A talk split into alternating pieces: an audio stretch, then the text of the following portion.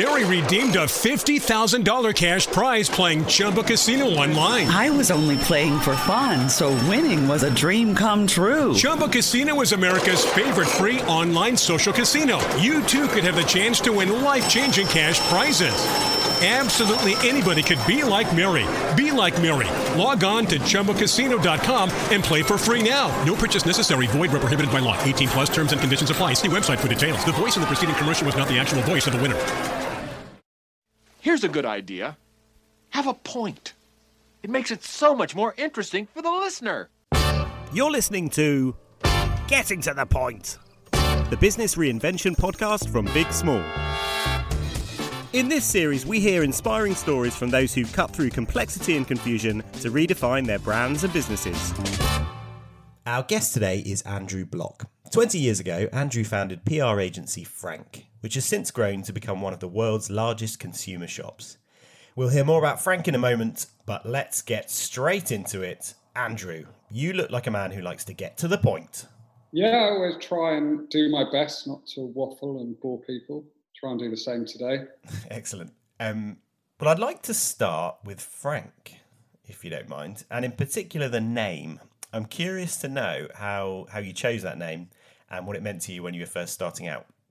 Well, it was a good name in that kind of 20 odd years on, I'm not bored of it yet. And it actually proved to be a better name than we thought. Because I think today, being frank in, in the world we're in is more important than it ever has been. But the name really was a bit of a kind of double entendre. It was half of it was about myself and the other founder, Graham's, I guess, sort of just approach to doing business open, honest, no bullshit. We were the kind of characters that, I don't know, maybe sort of broke away from some of the stereotypes that existed fairly or unfairly in, in the PR world. Um, so the second part of, of the name came from a bit of a play on our heritage, which was um, Lynne Franks, the agency that we both grew up in. And Lynne Franks was a pretty famous agency in the 80s and 90s, most famous for being the agency that Absolutely Fabulous was based on. Um, and as well as being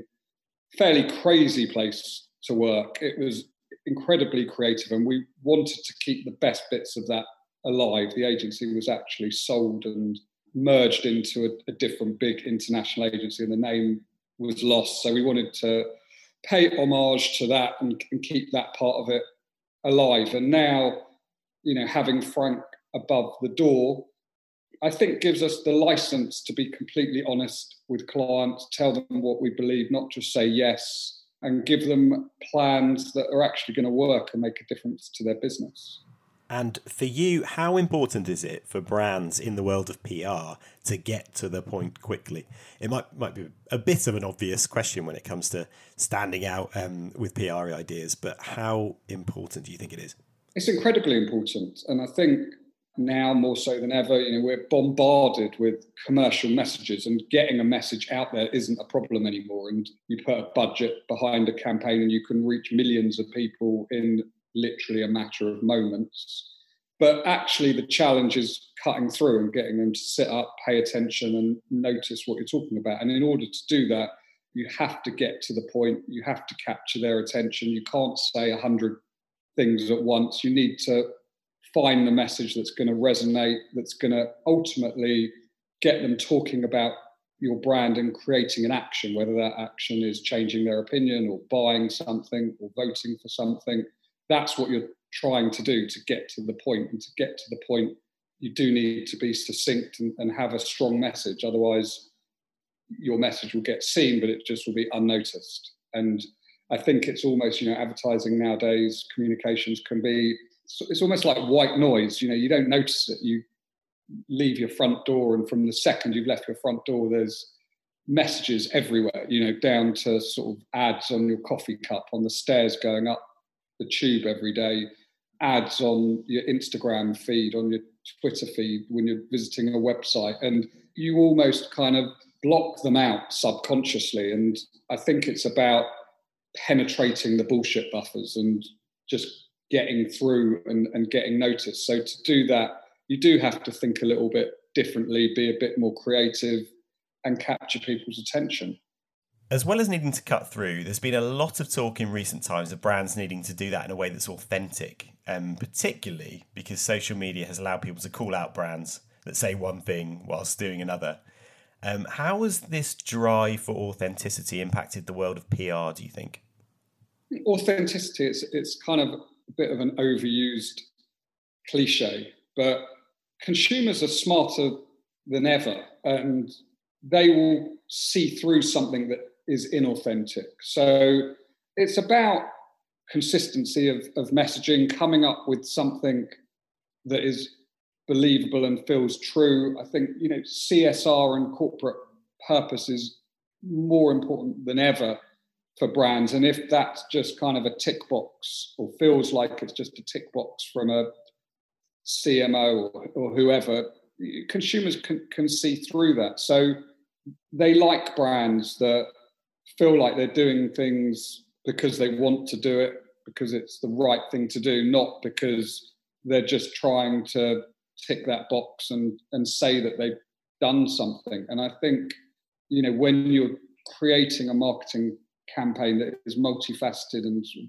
appears in lots of different places, that message has to remain consistent throughout. And your, your voice and the tone of it and the way that you communicate, the language needs to be consistent if it's going to work. Otherwise, it just becomes sort of inauthentic. And and you know, going back to what you were saying before, you know, if you want to get to the point, one of the key things you have to do with communications is be consistent throughout, so that the message is getting to a consumer many many times, but having the same end result each time in terms of how they receive the brand and, and what they take from it. So you can't kind of say one thing on one hand and then do another on on the other. You have to keep your communication consistent and authentic throughout.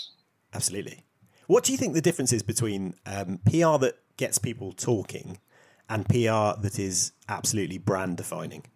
I mean, PR that gets people talking can and should be brand defining essentially to get someone talking it has to be interesting enough that it's worthy of a conversation whether that conversation is sort of physical in, in the pub around the water cooler as an american would say or online so there has to be something that they can take from the message and, and pass on and that that can be anything really there's lots of different ways that talkability sort of manifests itself in the end result of, of a campaign so it could be the use of humor, something funny. It could be adding value. It could be human interest. Could be controversy or invented controversy. Could be sex. You know, all these different sort of things are things that we know that people talk about. The media will cover, and you, you have to find the right sort of element for your brand and what you want to talk about. I think sometimes as a brand owner, you can be guilty of a sort of introspection maybe being, especially when you're a founder of a brand and an entrepreneur, you're incredibly proud of every different thing to do with your business and you want to say everything. The skill is sort of trimming it back to the point that is of interest and not going with that urge to say loads of things, but finding that one key sort of USP or point of difference in your brand that's that's going to make a difference and get people talking. But you don't want to get people talking just for the sake of it. it. It has to lead to an end purpose, whatever that is, in terms of the business KPI that, that you want to achieve. So, yeah, sometimes sort of talkability for the sake of it doesn't work. It, it has to link back to that to that business KPI, which, as I said, could be a change in perception or opinion, could be driving sales, can be anything really. It could be eliminating a sort of negative view of a brand and, and moving it into a more contemporary direction or trying to reach a different audience. It, it all has to link together. I mean, I've, I've never been a believer in PR for the sake of PR and doing things just for the sake of it. You know, that's why going back to the Frank bit, it's important when you get a brief from a client to not just take it on face value and, and say yes and, and answer what they want. It's looking at it and really examining is that the right thing to do for the business? Is it going to shift the dial? And I, I never wanted to do the type of PR that didn't make a difference. And sometimes you can do PR campaigns that have a, a great deal of output, but actually, in terms of an outcome, there's no impact. So I'll always challenge people within our agency or when I'm doing work myself to really think, yeah, is this going to shift the dial? Is it going to make a difference? And if it's not, what could? And it, it takes a brave client to listen to you and that most good clients will do. You know that they want they don't necessarily know how to write the brief or articulate what they want. So a good client will listen to you and take your advice. And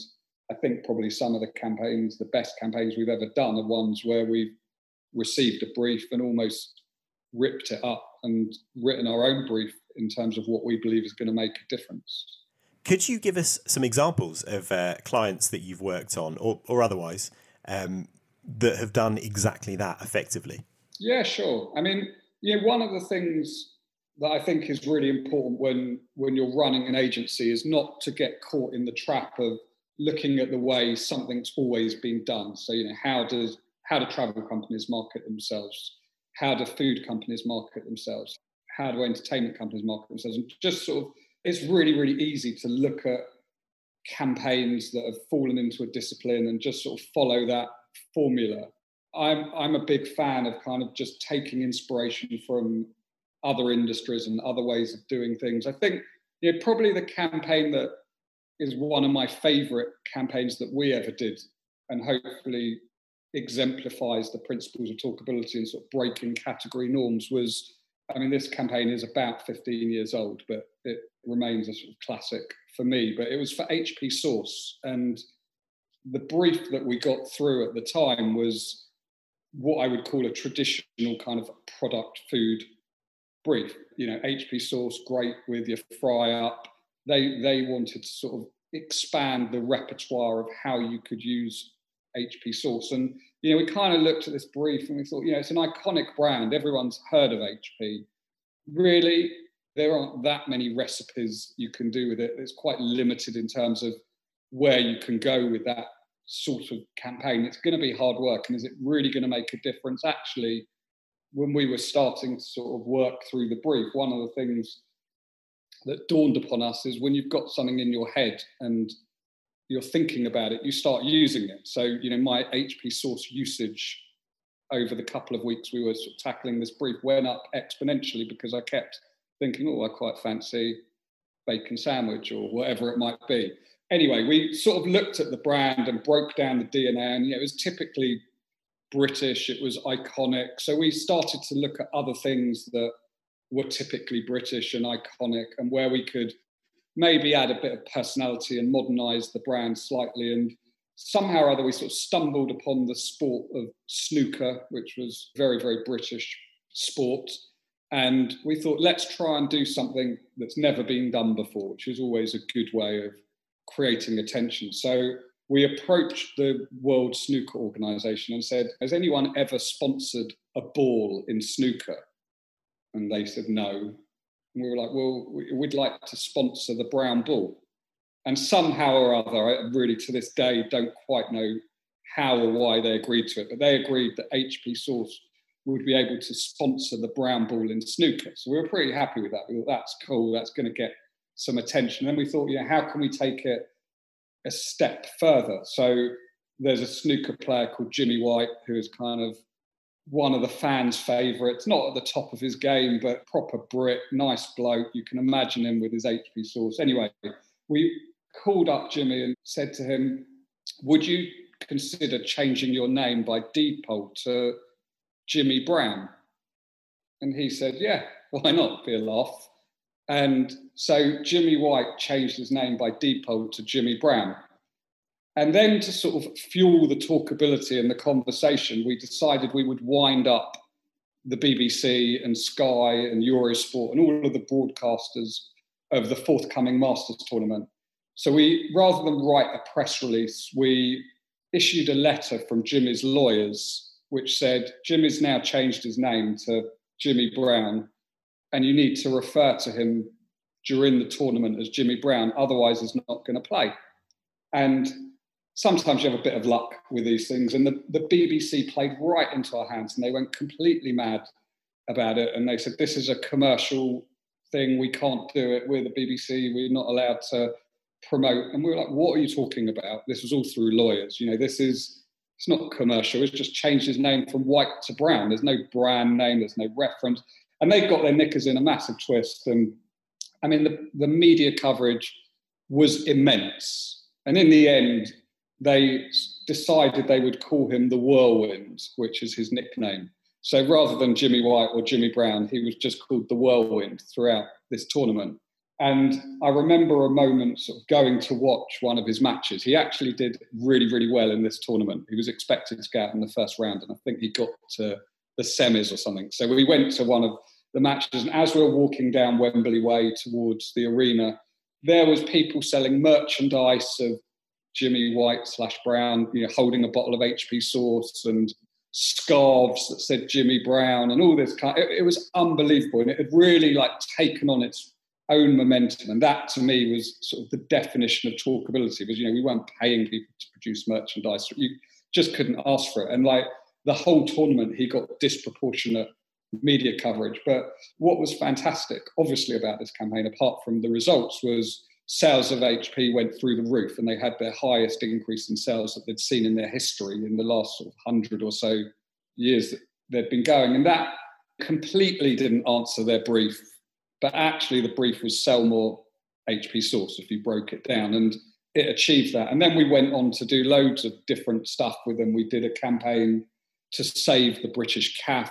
The campaign was codenamed Fuck the Frappuccino. And the insight was all these kind of Starbucks and Costas cropping up on every high street was actually really detrimental to the fortunes of these traditional British calves, the home of the fry up. So we thought we'd go out, save the British calf, and we created these sort of brown wristbands that you could purchase and posters for all the calves. And again, you know, it took on its own life because obviously the calves were getting suddenly this great PR, which was good for their local businesses. So they all started promoting it themselves and requesting wristbands that they could give away to customers. And then we did a campaign after that where we thought we'd sort of just have a bit of fun with the bottle, which had remained the same for hundreds of years. It has the Houses of Parliament on it. That's what HP stands for. And we approached Paul Smith to see if he would be interested in doing a limited edition version of HP Sauce, which he did. And he did 1,899 bottles of HP Sauce with the Paul Smith logo, and they were beautiful. And then we went to Harrods and said, Would you consider stocking this exclusively? They said yes. And we ended up with a bottle of HP sauce in the window of Harrods. I think it was the first bottle and the last bottle Paul Smith signed himself. And they ended up being auctioned by Mohammed El Fayed and raising thousands and thousands of pounds for charity. And that, for me, sorry, it's a really, really long answer to what was a very short question, but just a good example of, I mean, really ripping up a brief. And the easy option would have been to say, okay, let's get a chef and we'll create loads of different recipes and we'll do some video blogs and all this kind of. And I just don't think it would have made a difference. You know, bottom line is HP sauce is great with a fry up. There's not much use for anything else. But let's just remind people why they love this brand and get it in their head, build the emotional connection, make it relevant to a slightly younger audience, maybe new audiences and you will see your sales increase. And you know that was that was a great campaign, and it built. Well, it was a brilliant foundation for the agency. I think it was a campaign that really put Frank on the map. And for, I mean, still to this day, people come to the agency and say, "Can we have a Jimmy Brown?" I always say it takes a good client to be able to produce these campaigns. It would have been much easier to say no and we stick to our sort of recipe PR because that's what we've always done take, takes a decent client. Yeah, long answer to a short question. Great answer. Uh, you, you can take a breath now. You're listening to Getting to the Point, the business reinvention podcast from Big Small.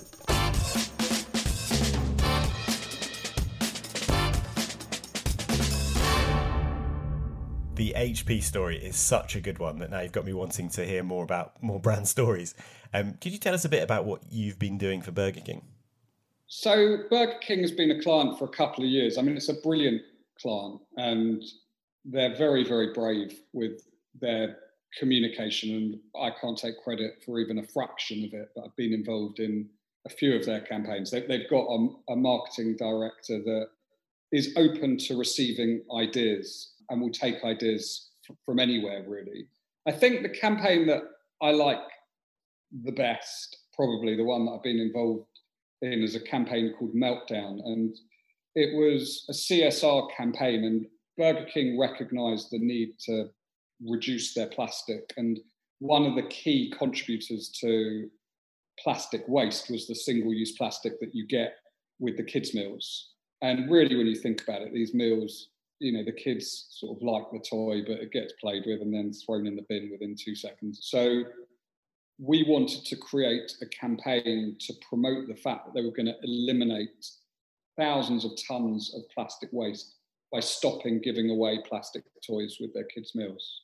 One of the things that it's worth saying with Burger King, you know, part of the reason why they behave like they do is because they're a challenger brand to McDonald's and they have fewer restaurants and a vastly limited budget in comparison to what McDonald's spend. So they have to do things differently. You can't play the same game and expect to achieve the same results if you're not starting from the same point. So when you've got less budget, you have to do things differently and you can provoke and have fun and be a bit cheeky. And obviously, the biggest contributor to single use plastic waste in this area is McDonald's with their Happy Meals. But the Meltdown campaign was really about saying to consumers, we're going to eliminate plastic waste. Bring in your plastic toys, not just from our restaurant, but from any restaurant. And we're going to melt them down and make them into something more useful. And what we did with the amnesty and the, the plastic toys that we received was use them to make playgrounds, plastic trays from the recycled materials, all sorts of different useful things within Burger King restaurant. And we launched it with this kind of giant melting bunny statue. And there was a great campaign film which showed what we were doing. And it was just a really good way to communicate purpose. And Burger King were incredible in terms of how they worked through all of their restaurants to ensure this went into place. And they were able to say that they were eliminating single use plastic toys from all of their meals with immediate effect. I think some companies are a bit guilty of saying, by 2025, we'll have done this, by 2030, we'll have done this. We felt like to really have an impact we needed to do it straight away. And full credit to them for being able to put that in place and come up with some alternatives for kids that they could get. So non-plastic sort of fun things to go with their meals. And it was a brilliant campaign. I mean, it had so much impact overnight and received blanket coverage really across the world. So, so that was a, a really great campaign to be involved with and one that I was really proud to be a part of because it genuinely made a difference, had purpose at its core. And you know, going back to what you were saying earlier about being authentic, I think one of the reasons why it worked is because it wasn't just a gimmick. It wasn't jumping on the bandwagon. That they actually, as a business, committed to, to doing this. So it went all the way through and was wrapped in a really nice, creative campaign such a powerful idea. And although it's completely different in tone to the HP example, I love that it's got the same purity of thought, cutting through to find one thing to focus on and then going really big with that. I think we should keep going with these real life examples. They're fascinating stories. Perhaps you could tell us a bit about the work you've done with Compare the Market. Compare the Market was a client that Frank had been working on for about six months together with um, their ad agency, VCCP. And to cut a long story short, it wasn't doing very well as a business. They couldn't get any cut through. From an ad perspective, very, very expensive to buy the search terms on Google for price comparison. Um, and they were close to shutting down the business. And there was this kind of crunch meeting with the MD which I was at, which VCCP were at, and they were like, look, we need to do something. It's just not working. It's costing too much to promote ourselves, and we can't differentiate ourselves from the competitors. We're not making any money.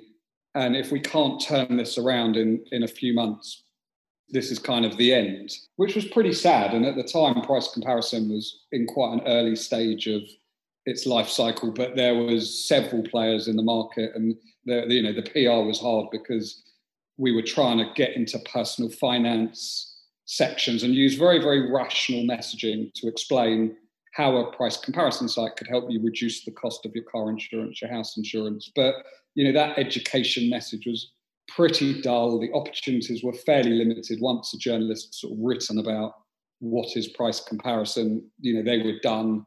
And even when they did write about you, they were writing about you next to sort of all of your competitors. So you had a sort of one in four chance that someone would go to your site versus one of the competitors. And anyway, so we all went away worried we were going to lose this client, upset that the business wasn't doing particularly well, and it was a lovely team there. And I'd love to say it was my idea to create the Meerkat. It wasn't. It was two work experience that the ad agency came up with this thought in a pub.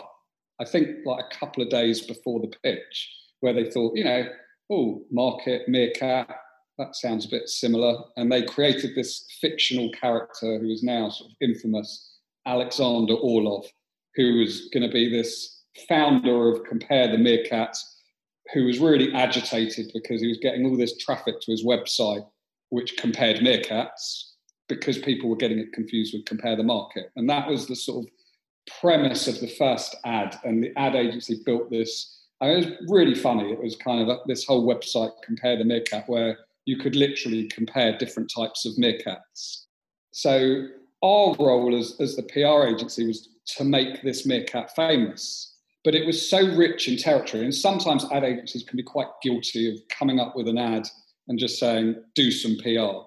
And I guess the easy route would be just promoting the ad, and you know, the ad agency wanted to see it in campaign and in the media titles. But we sort of thought we can have some real fun with this. And actually we took inspiration from Disney and how they would create sort of brand Bibles for their characters. And if you think about a sort of Mickey Mouse or a Pluto or whoever, they're very, very strict in terms of how they market their characters, and you would never see them out of context. They would always have the same voice, all of these sort of kind of things. So we took those principles and applied it to the meerkat, and then we thought, let's create a series of firsts that an animated character would never have kind of done before. And we started off relatively safe and we gave him his own radio show. And on the radio show, he would interview, he interviewed Piers Morgan, he interviewed David Hasselhoff. And it did really, really well. It was kind of released as a podcast and went straight to number one. Um, we played around with the term simples and we then submitted that into the Oxford English Dictionary and it became Word of the Year, which was really cool. Um, we did loads of, I mean, loads and loads of things really. We built all his social media channels. He had more followers at one stage than Katie Price and kind of all these big kind of Wayne Rooney, these reality stars was kind of building and building. Um, and then we came up with the idea of let's create a meerkat toy and we approached ZSL London Zoo to ask if we could launch this toy in their meerkat enclosure in London Zoo. And we would give the proceeds of the sale of the toy to the charity. And it went absolutely nuts. People couldn't get enough of these stuffed meerkats. And in the end, kind of, they were going on eBay for thousands and thousands of pounds, which was like mad. And, you know, one of my I think, proudest achievements and biggest regrets now is the fact that sort of over 10 years later, there's still a meerkat toy given away with every single policy that compare the market sell. And I just regret not taking a share of revenue on on those because it's it's been incredible for their business. And we carried on that campaign you know, for years. And you know now I think in the end people almost got a bit bored by the meerkat who was a victim of his own success, and we agreed to sort of dial down the PR in a bit because we didn't want it to be one of those sort of fads that becomes old-fashioned and you know simples became part of British language really and just vocabulary, and so we kind of just let it peter out slowly. And he had a book. He was in a pantomime. I mean, all sorts of crazy things. Was did web chats with the Sun. He was the first ever non-human to have an at-home feature in Hello magazine. and now we've sort of the campaign's evolved and built, and you know VCCP, the ad agency, have done an incredible job of keeping it alive and creating sort of higher scale promotions like the cinema ticket campaign with Meerkat Movies and sponsorship of Coronation Street and all of these kind of things that has just made the Meerkat now a household name and a complete differentiator. So the really clever thing about that campaign is going back to the challenge of search terms and you know to bid against cheapest car insurance is a really expensive search term to buy on Google Ads. But what this campaign did meant that people were going onto Google and just putting Meerkat, compare the Meerkat, which didn't cost anything really to bid against. It was their own brand, and they were going direct to the Compare the Market website or Compare the Meerkat website, which took you to Compare the Market. So, from a business perspective, their cost per acquisition of customer was reduced so dramatically that it completely transformed their business and made them incredibly profitable and successful. So, it's a lovely campaign because, A, I think creatively it was just genius that the whole concept of the meerkat and, and anyone can have sort of a quirky play on name. But what was so good about what the ad agency did was really took this idea and developed it and created it and made it campaignable, not just sort of a one off gimmick, and then sort of saw through this longevity and actually had a business impact at the end of it, which is the most important thing. It would have been pointless if it made people laugh but didn't make a difference to the business, but it did brilliant and and led the category uh, led led everyone to do exactly the same as I know very well from my uh, from my work on uh, Money Supermarket. You're listening to Getting to the Point, the business reinvention podcast from Big Small.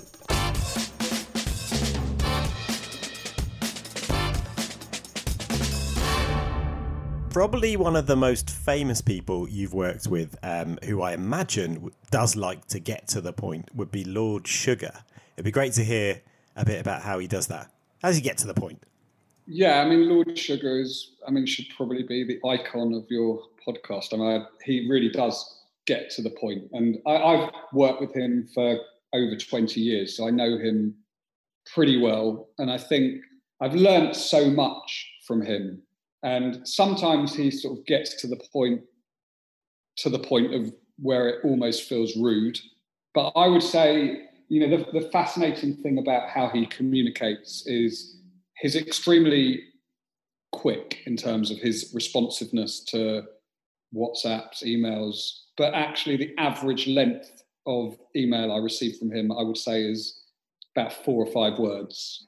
And I guess the benefit of working someone for a long time is I don't take offense if he just says yes, no, which is often what a lot of the emails say. I've learned to communicate with him in the same style. And I see so many approaches to him, whether they're sort of business pitches or media journalists. And you have to sort of almost get to the bottom of the email to figure out what someone is actually asking. And I've, I've learned from that that actually the key to good communication is say what you want quickly.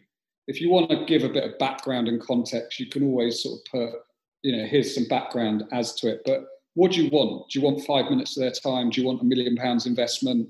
Do you want them to do an interview? Just say that straight away.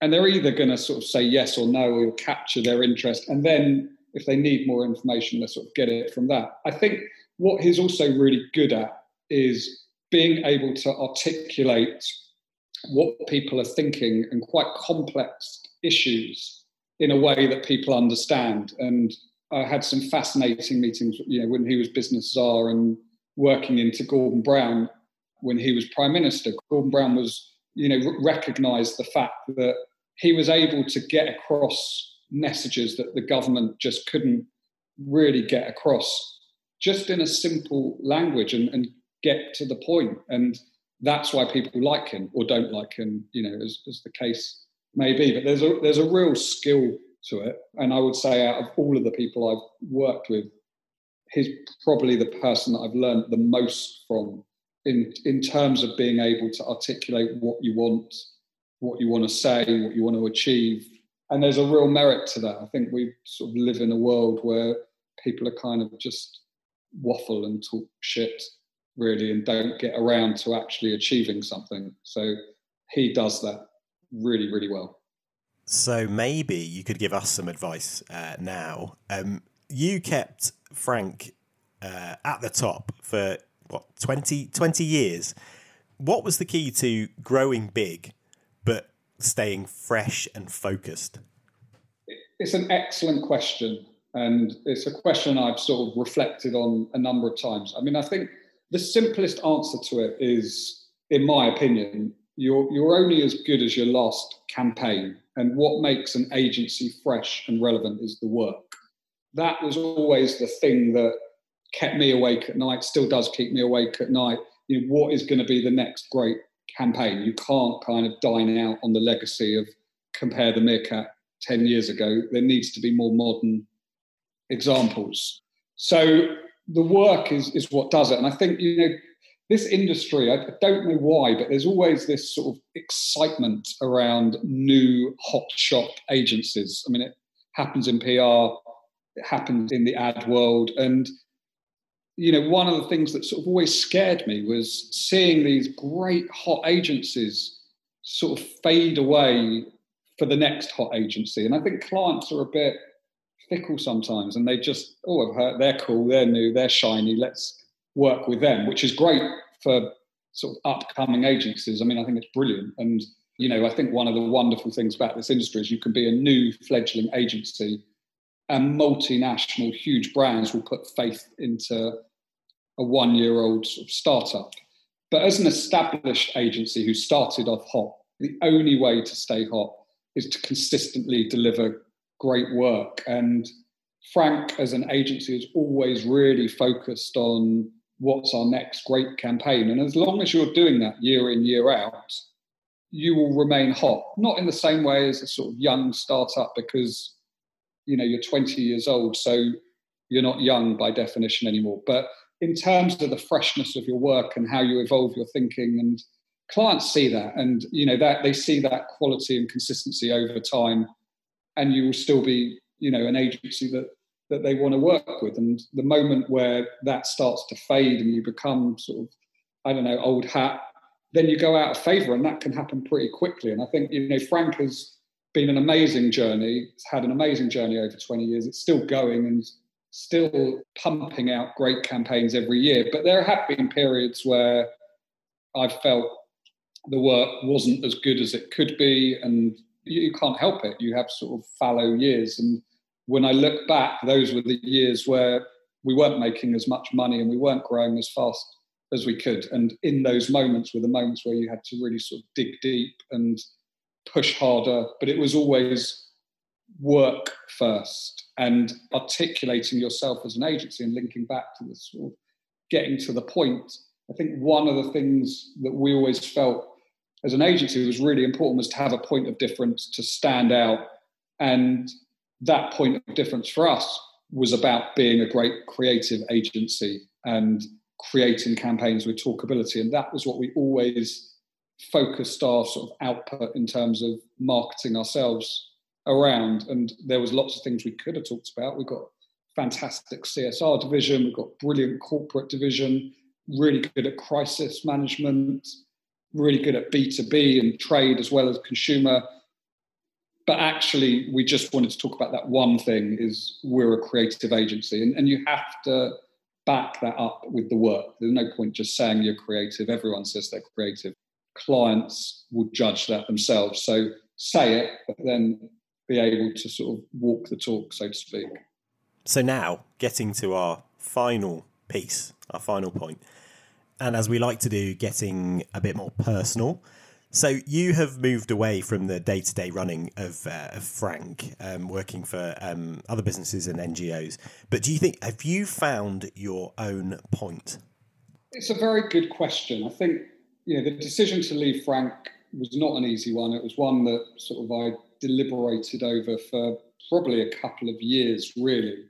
And as it was getting sort of closer and closer to doing it, I, I started to ask myself, you know, what do I want to do next? And the truth is, I didn't really know the answer. And I know you use a phrase that's kind of like "be yourself." It, it's easier, and and and I love that. And I, I guess what I found easier to do was figure out what I didn't want to do. So I knew I didn't want to start another agency. I knew that I didn't particularly enjoy the HR side of things. And what I did love doing was working with a diversity of different types of businesses, individuals, but stepping away from something that you've done, you know, for over half your life is not an easy thing to do. And I did have confidence in my own ability. I, you know, I'm not going to say like, oh, I just got super lucky and it was all a fluke. Like, I did have some inner confidence, but I was scared. I was excited. Didn't know what to expect. And then, of course, what happened was, well, not of course what happened, but what happened was I'd planned it and it was all sort of timed out. And then, in between that period of sort of agreeing how it was all going to work with Frank and announcing that I was doing it, the pandemic kicked in and I was flipping out. Like, I couldn't have picked a worse time. Had 20 years to take my moment, and I've done it in the middle of the biggest global pandemic, you know, of all time. But with hindsight, it was actually a fantastic timing. And I think, you know, I'm always one to try and take positives out of adverse situations. And I think what the last six months have taught us all is it's a great time to reflect on whether what you're doing is right, to adapt, not just to sort of hunker down and weather the storm, but actually to come out fighting. And because I was starting in my new direction at this moment in time, it allowed me to shape my portfolio businesses in a way that was relevant to what was going on at the moment.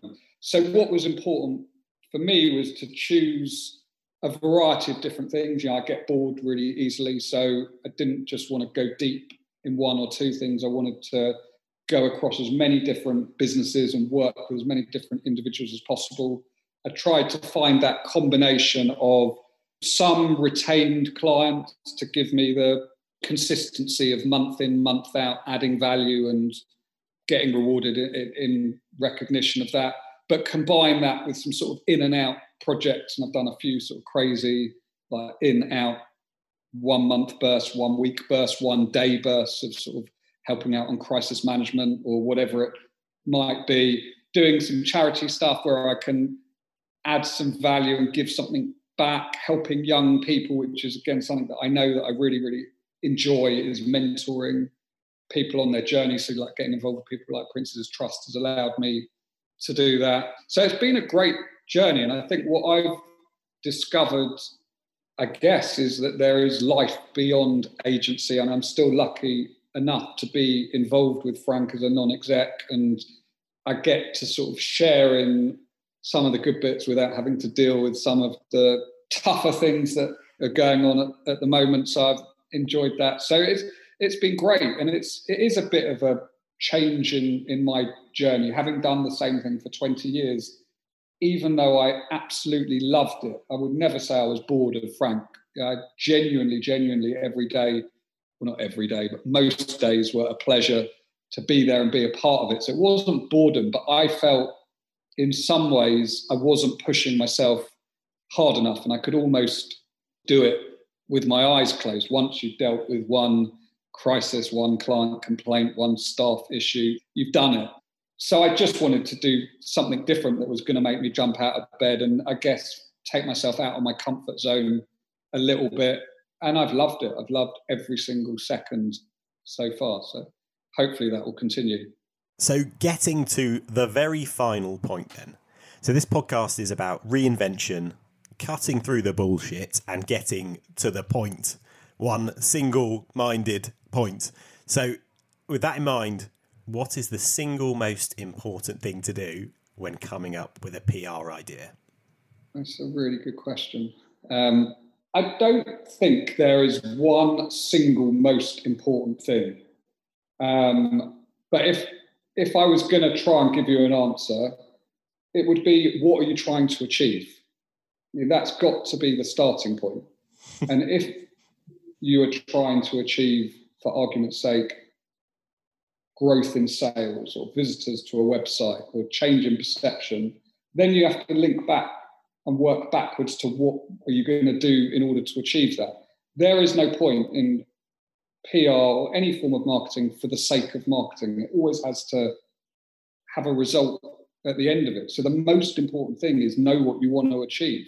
And sometimes, as stupid as it sounds, clients don't think about that. They sort of write the brief without that single minded focus on what they're trying to do at the end of it. So that would be my my one single thing. Brilliant. So that brings us to the end. Andrew, thank you very much for giving us your time today and for sharing so many great insights and stories. My pleasure. Thank you for having me. That was getting to the point. If you would like to get to the point, Big Small can help. Visit bigsmall.works and redefine your business in 12 weeks.